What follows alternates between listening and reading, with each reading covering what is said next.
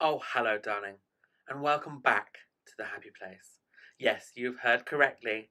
This is season two of The Happy Place, the mental health and wellness podcast that was recently described like having a kind, queer best friend give you a weekly pep talk.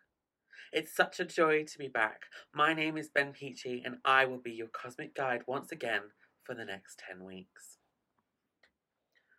I was blown away with the love and support that you all gave season one, so I'd always planned to bring it back. In reality, with many of the projects that I work on, it relies on a certain ability to create. Thus, the wait has been a little longer owing to my own mental ups and downs, but I promise you, it's worth the wait, darling. It's clear that we are living in unprecedented times, and this year has put us all through it. What was once a passion product has evolved into a resource that can be enveloped into a new normal that we face. The Happy Place is a tool that offers new perspectives and ways to see the world around you. I'm not a therapist, far from it, but my experiences have often been eye opening for me, and I appreciate my own ability to communicate these life lesson reflections effectively.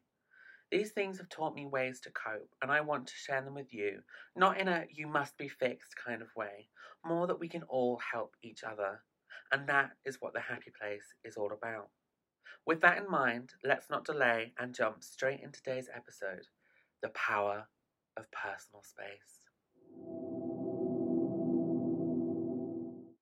It's clear that all our lives are harder than ever before.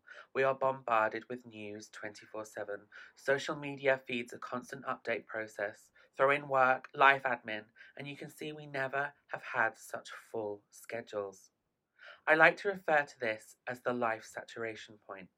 The waves of responsibility are washing over us constantly, and we are having to use every last drop of concentration, every sinew of muscle, just to keep our head above the water. I'm rarely speechless, but in a recent call with a therapist, I was stumped by the question when do you take time for yourself? Eventually, I babbled something about my hourly bath, but of this, of course, involves answering emails and all the DMs that pile up through the day. So, of course, this is a dilution of the time I'm giving to myself. Trust me when I say I know we find it hard to give ourselves pure time to find balance, peace, and harmony in our lives. I can tell you now that life just doesn't need to be this exhausting. I will ask you the same question, dear listener, and I will give you a little time to really think about it. But when do you take time for yourself?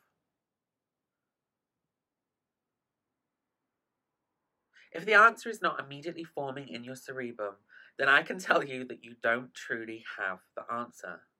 And this podcast episode is tailored for you.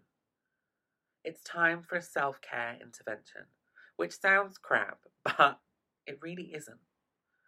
It is the lowest rung of mental health care, but that's not fair. Self care is one of the best low level care we can all give ourselves. Yes, over time it will not fix deeper issues, but day to day will genuinely make a difference. Deceptively simple and easy to implement, at its core, self care can be one of the biggest gifts you can give yourself. What is wild is that we all know this, but we still don't do enough of it. So consider this your final warning, and trust me when I say I'm talking to myself as well. We need to start looking after ourselves. We need to be selfish and take time for ourselves. And only we can do this. So let's talk self care basics. The things we can all do right now, today, tomorrow, and next week. These don't require a healthy bank balance. You don't need to go out and buy a book, nor do you need to have a degree in social science. First up, and the thing that you can do right now. When was the last time you had some fluids? We're talking water, tea, squash, anything with a high amount of water in it. If we're looking at added sugar, probably not the best thing. But when was the last time you had something that offered you pure hydration? Yes, I know we all need to drink regularly, but how often do you actually do it? The best days can be ruined by dehydration, so imagine how much worse this could make a dark day. So if you've been remiss on your liquid intake, then head to the kitchen and grab yourself a big glass of water and sip it through the rest of this episode. Go on. I know you've sat there and listened to me and not done it, but really, go and do it. Grab a water. We're all thirsty. Fresh air is also our friend here, and I know we're not always blessed with the best weather in the UK, but we can all bundle up and head out for 20 or 30 minutes, listen to music, podcasts like The Happy Place. It doesn't really matter. As long as you disconnect from updates and notifications and focus solely on being outside. Getting away from the walls we reside in and having a change of scenery in brisk winds and squally showers bring a fresh perspective to your day. The only way I can justify having over 40 codes is that I need them to get my regulation fresh air, so fresh air can relieve consumption guilt as well. Enrichment and indulgence are also very key parts of self care and can span a great many things. What we are essentially looking at are the things that bring you the most joy, which can bring some light to darker days. This could be an internet free hour or two to watch your favourite film without the added scrolling of Twitter. You know, really put your phone down and just watch one thing. We can all do that sometimes. Do you have a passion for words? Devote a day to that book you've been meaning to read. You know, the one that's sat on your bedside table for the last three years and has collected dust and has been the perfect place to put your favourite candle yeah, maybe it's time to read that book. Devote a day to the book you've been meaning to read. Devour it, cover to cover. A pure joy that can be oh so delicious, but in our busy lives, we rarely give the time to.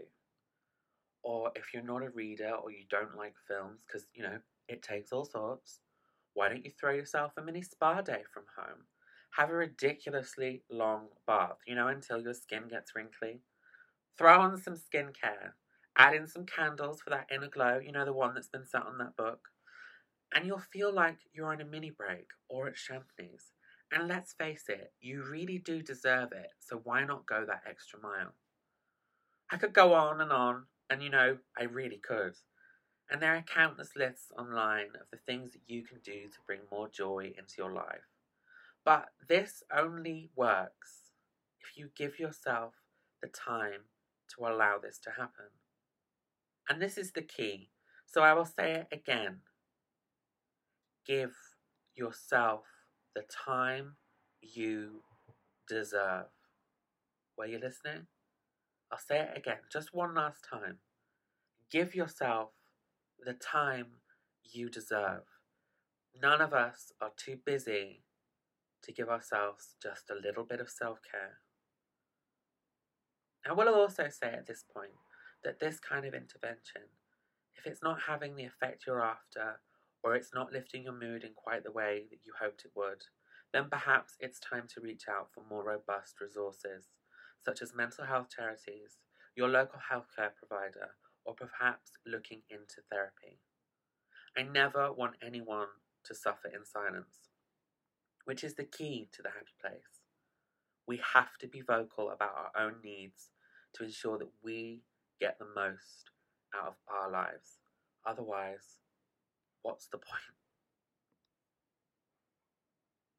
So, the key takeaway points from this episode are that we need to be providing self care to ourselves in order to get the most out of our life, but this is only possible if we give ourselves the time to do this. Be selfish and ensure that your routine is giving back to you. Otherwise, life is not fun. Thank you as always for joining me today, my darlings. I love you lots like jelly tots. I will be back next week, so look for me. But until then, I hope you find your happy place. Uh, bye bye.